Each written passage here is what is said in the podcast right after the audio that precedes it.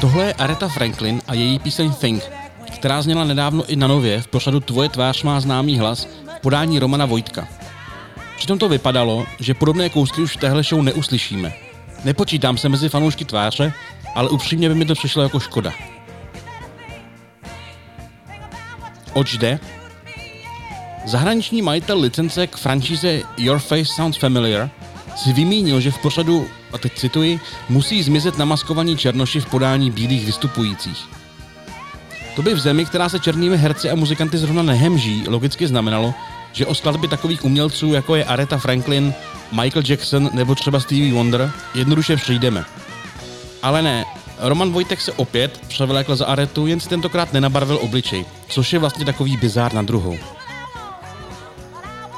V boji proti politickému útlaku formou umělého vyrovnávání nerovností a odčiňování dávných křivd přebíráme, a zde asi s ohledem na licenci nutně, zahraniční postoje a zvyklosti. A to bohužel naprosto nekriticky a bez ohledu na kontext. Obdobnému tlaku od západních fanoušků čelila například počítačová hra Kingdom Come Deliverance. Ta se odehrává na Sázavě, v dobách, kdy spolu bojovali Václav IV. a Zikmund Lucemburský a samozřejmě se objevily stížnosti na nedostatek rasové diverzity.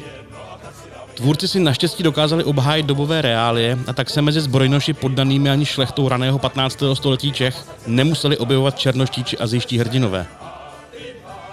Mimochodem, bez jakéhokoliv citového zabarvení používám slovo černoch, protože mám pocit, že barevní lidé, což je doslovný překlad politicky korektního termínu people of color, by v tuzemském prostředí působil daleko urážlivěji. Však si to zkuste říct nahlas, že je někdo barevný. A tím se obloukem vracíme na začátek.